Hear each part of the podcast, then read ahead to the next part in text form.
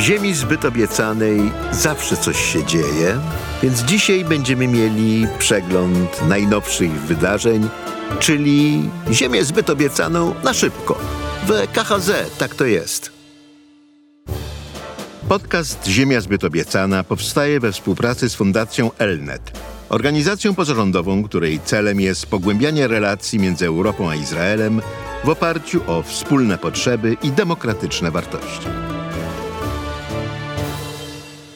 Pogrom, do którego doszło tydzień temu w palestyńskim miasteczku Huara na zachodnim brzegu, jest dowodem nie tylko dramatycznie pogłębiającego się konfliktu izraelsko-palestyńskiego, ale także fundamentalnego kryzysu państwowego Izraela. Oba czynniki wiążą się bezpośrednio z polityką nowego rządu premiera Benjamina Netanyahu, który objął władzę w listopadzie ubiegłego roku. Pogrom w Huarze był reakcją na zamordowanie w tym miasteczku dzień wcześniej przez palestyńskiego terrorystę dwóch Izraelczyków przejeżdżających samochodem przez Huarę. Zostali oni zastrzeleni w gęstym ruchu licznym w swoim samochodzie przez niezidentyfikowanego napastnika, który z bliskiej odległości oddał dwa strzały. Kuara jest jednym z nielicznych miasteczek na zachodnim brzegu, y, które nie mają obwodnicy dostępnej tylko dla samochodów z izraelską rejestracją. Tym samym y, Izraelczycy muszą przejeżdżać przez Huarę i tam bywają narażeni na ostrzał, ale w ostatnich latach Huara była względnie bezpieczna, ponieważ na północy zachodniego brzegu E, nie dochodziło do budowy nowych osiedli i tamtejsi Palestyńczycy e, nie czuli się zagrożeni przez izraelską obecność.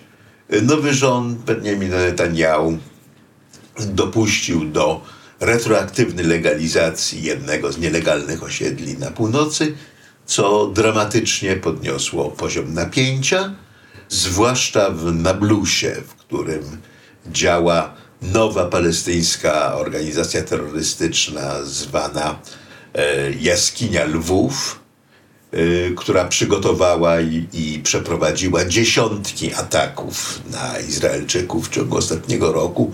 Ostatni rok był bardzo krwawy w relacjach izraelsko-palestyńskich. E, zginęło kilkudziesięciu Izraelczyków i kilkuset Palestyńczyków. Jedynie w tym roku E, zginęło ponad 60 Palestyńczyków i około 15 Izraelczyków. To są poziomy konfrontacji niespotykane od lat. E, za znakomitą większość tych ataków odpowiada jaskinia Lwów. Dlatego też armia izraelska postanowiła przeprowadzić bardzo spektakularną akcję w Nablusie, aresztując w ciągu dnia, w biały dzień w Nablusie terrorystów, którzy przygotowywali atak. Aresztować ich się nie udało, terroryści zginęli w wymianie ognia. E, w wymianie ognia w Nablusie zginęło w sumie 11 osób, z czego tylko 6 terrorystów. Reszta to były przypadkowe ofiary cywilne. I jak się uważa, atak terrorystyczny w Huarze był na to odpowiedzią, a odpowiedzią na ten atak z kolei był pogrom. E, dziesiątki osadników z okolicznych osiedli istniejących już od pewnego czasu wdarło się do Huary, podpalając domy, bijąc ludzi. Spłonęło ponad 100 domów. Jedna osoba zginęła w wymianie ognia. Nie wiadomo, czy była to kula izraelska, czy palestyńska. Armia i policja e, przyglądały się temu wszystkiemu dość bezczynnie. A kiedy próbowały powstrzymać E, przemoc osadników same stawały się ofiarą ataku. E, osadnicy pobili izraelskiego pułkownika, który dowodził akcją i przynajmniej w jednym wypadku usiłowali wjechać samochodem w grupę żołnierzy, tak żeby ich ranić czy zabić. To jest e, technika, którą udoskonalili palestyńscy terroryści. Zdarzały się wcześniej akty przemocy osadników pod adresem policji czy wojska, ale nigdy takie, które no, mogłyby się zakończyć śmiercią. To jest niespotykany poziom przemocy.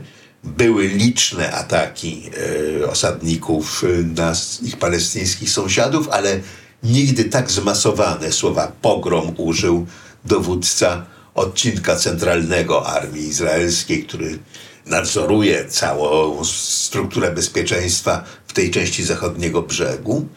Równie szokujące jak samo wydarzenie były reakcje e, na to nowych władz izraelskich. Przewodniczący Komisji Bezpieczeństwa Narodowego Knesetu e, z faszyzującej partii religijny sionizm powiedział, że chciałby widzieć Huarę zamkniętą i spaloną Zaś minister finansów z tejże partii, Bezalel Smotrich, powiedział, że Huara powinna zostać wymazana. Obaj potem zaczęli się wycofywać z tych stwierdzeń, ale pozostają nagrania, są świadkowie. Następnego dnia po pogromie e, w Tel Awiwie była kolejna wielka demonstracja wymierzona w zamiary e, rządu Netanyahu, których pragnie przeprowadzić całkowitą rewolucję prawną w Izraelu, e, między innymi przyznać Knesetowi prawo odrzucania wyroków Sądu Najwyższego e, większością głosów. To budzi ogromne protesty Izraelczyków, nie tylko na lewicy i w centrum. Mamy e, listy oficerów rezerwy, którzy stwierdzają, że jeżeli te zmiany prawne zostaną przeprowadzone, oni rozważą odmowę zgłaszania się do służby rezerwistów, co było stanowiłoby fundamentalne zagrożenie dla izraelskiego bezpieczeństwa. Nigdy dotąd armia tak nie protestowała. Mało tego, funkcjonariusze Mossadu wystąpili do kierownictwa e, organizacji, to jest izraelska organizacja wywiadu zagranicznego, o prawo uczestnictwa w demonstracjach protestacyjnych i prawo to uzyskali. Tu rzeczywiście połowa kraju protestuje przeciwko polityce rządu popieranej przez drugą połowę kraju. Demonstracje w Tel Awiwie zostały stłumione dość brutalnie przez policję.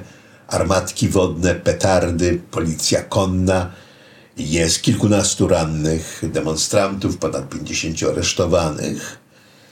E, I podczas tłumienia demonstracji, demonstracji krzyczeli pod adresem policji, a w Huarze gdzieście byli?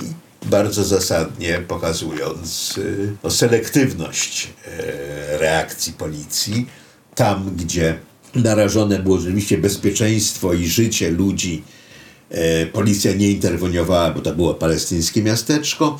Przeciwko pokojowym demonstracjom antyrządowym policja zareagowała z ogromną siłą, zaś premier Netanyahu w orędziu narodu powiedział, że nie dopuścimy do anarchii w Huarze i w Tel Awiwie, tym samym zrównując motłoch, który dokonał pogromów e, w Huarze, z pokojowymi demonstrantami w Tel Awiwie. No, porównanie absolutnie niedopuszczalne i, i dość haniebne. W tym samym czasie, kiedy Netanyahu wygłaszał to przemówienie, jego żona Sara była oblegana e, u fryzjera.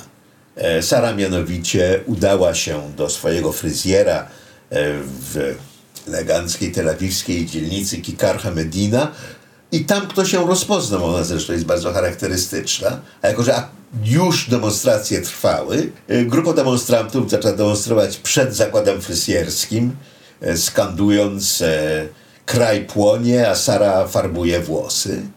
Natychmiast oddział policji otoczył zakład fryzjerski i konfrontacja trwała parę godzin, aż udało się policji bezpiecznie ewakuować żonę premiera z zakładu fryzjerskiego. Sara Netanyahu jest znienawidzona przez część izraelskiej opinii publicznej, która uważa ją za Lady Macbeth całej tej sytuacji a sama dała liczne powody do tego, żeby mieć e, zły PR, jak choćby słynna afera sprzed kilku lat, kiedy udowodniono jej, że w ich mieszkaniu ona y, butelki po zużytych napojach kazała e, odnosić do punktu skupu, po czym nie odliczała tego od rachunku, który wystawiała państwu e, za konsumpcję u, państwa Netanyahu. Bardzo wstrząsnięta Sara powiedziała, że to się mogło skończyć morderstwem, tak jakby jej życie było zagrożone e, i że należy położyć kres anarchii. E, poziom buntu społeczeństwa izraelskiego przeciwko polityce rządu jest zdumiewający. E, tak ogromnych demonstracji nie było od czasu wojny libańskiej, pierwszej wojny libańskiej w 1982, kiedy w demonstracjach protestacyjnych uczestniczyło 10% ludności Izraela. Ale też nigdy nie było programu tak radykalnej e, reformy państwa reformy, które zamierza wprowadzić rząd Netanyahu, po pierwsze mają zapewnić premierowi bezpieczeństwo. E, trwa od kilku lat proces o korupcję, e, nadużycie władzy i łapówkarstwo wytoczony Netanyahu. Proces, który zapewne zakończy się wyrokiem skazującym i więzieniem, ponieważ w Izraelu, przynajmniej do tej pory, e, policja i prokuratura były niezależne od rządu i za przekręty poszedł siedzieć premier Ehud Olmert, któremu też wytaczono oskarżenia, kiedy jeszcze był urzędującym premierem. Prowadzono śledztwo przeciwko premierowi e, Arielowi Sharonowi, który zapadł na zdrowiu, wpadł w śpiączkę i przestał być premierem, a tym samym przestał być oskarżonym i tylko dlatego śledztwo nie zostało doprowadzone do końca. Prezydent Kacaw odsiedział wyrok za usiłowanie gwałtu. To nie jest tak, że izraelska klasa polityczna jest bardziej skorumpowana niż inne, tylko rzeczywiście izraelska policja i prokuratura i sądy są niezależne i robią swoją robotę i to, to właśnie pragnie ukrócić nowy rząd Netanyahu. Y, ustawy mają zagwarantować, że jeżeli by doszło do skazania premiera, to parlament i tak może ten wyrok skazujący odrzucić. Na krótką metę e, toczy się walka o to, by ministrem finansów mógł pozostać kluczowy koalicjant Netanyahu, Aryeh Deri, e, na swoim koncie dwa wyroki, jeden no, za oszustwa, a drugie za oszustwa podatkowe, co oczywiście dowodzi jego wybitnych kwalifikacji do bycia e, ministrem finansów. E, Sąd Najwyższy nakazał zniesienie tej nominacji ze względu na, na wyroki, jakie na nim ciążą. E, które e, to wyroki uznał Sąd Najwyższy e, są nie do pogodzenia z wymogiem roztropności, jaki prawo izraelskie nakłada na decyzje rządowe. No właśnie ten wymóg ma być na mocy prawa zniesiony. Inne ustawy idą jeszcze dalej. Ma być przywrócone wykonywanie kary śmierci. Izrael ma karę śmierci w kodeksie, ale w swojej historii tylko dwie osoby skazał na śmierć, a wyroki wykonane. Jednym z nich był oczywiście Adolf Eichmann, a drugą był izraelski oficer niesłusznie, jak się okazało, oskarżony podczas wojny o niepodległość, o, o, o współpracę z wrogiem.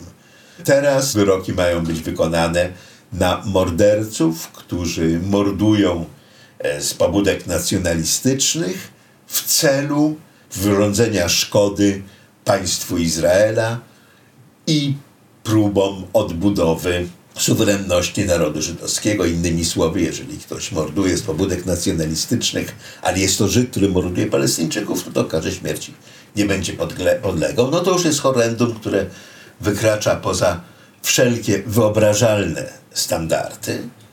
Ale tych horrendów jest tyle, że zbuntował się przeciwko rządowi niemal cały Izrael. Stąd te wielodziesięciotysięczne manifestacje na ulicach.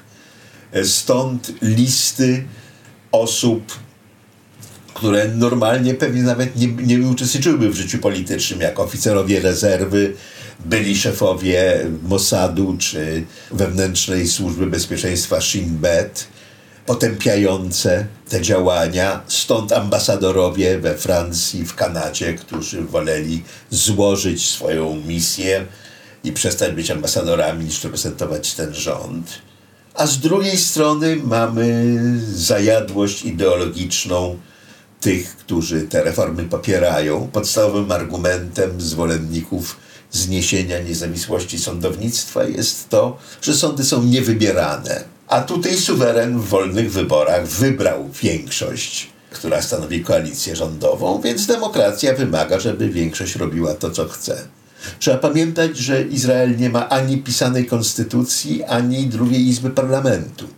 W związku z tym jedyną instancją odwoławczą wobec politycznej arbitralności parlamentarnej większości jest właśnie Sąd Najwyższy i dlatego o jego prerogatywy toczy się tak zażarta walka. E, trzeba też pamiętać, że trzeba też pamiętać, że koalicja, na czele której stoi premier Netanyahu, wygrała te wybory piąte w ciągu poprzednich dwóch lat większością wszystkiego 30 tysięcy głosów w skali całego kraju. Nie daje to, jak sądzę, prawa do mówienia, że przemawiamy w imieniu wszystkich Izraelczyków, czy choćby zdecydowanej ich większości. I po raz pierwszy w skład tej koalicji wchodzą politycy, e, no, których nie można inaczej nazwać niż politykami faszystowskimi, jak obecny minister finansów e, Smotrich, czy minister bezpieczeństwa narodowego Tamar Ben-Gwir, który podległa mu policja, którego podległa mu policja uważa za zagrożenie dla bezpieczeństwa narodowego. Stany Zjednoczone, najbliższy sojusznik Izraela, już zapowiedziały, że z tymi dwoma ministrami nie będą utrzymywać żadnych stosunków. Jeżeli by te ustawy przeszły, a wiele na to wskazuje, no to Izraelowi grozi nie tylko to, że znajdzie się w sytuacji permanentnego wewnętrznego kryzysu politycznego i że stanie się międzynarodowym pariasem, ale grozi mu także głęboka katastrofa gospodarcza. W ciągu miesiąca Shekel stracił 10% wartości a w wielkim liście otwartym do rządu grupa kilkuset ekonomistów od lewa do prawa, w tym były gubernator Banku Izraela czy noblista z zakresu ekonomii Daniel Kahneman, zwrócili uwagę, że z państw, w których podważona zostaje zasada niezawisłości sądownictwa, kapitał ucieka, bo nie czuje się bezpieczny. Można powiedzieć, że premier Netanyahu wystawia krajowi niezmiernie ciężki rachunek za próbę postawienia go przed sądem za czyny, których no, w demokratycznym państwie żaden premier popełniać nie powinien.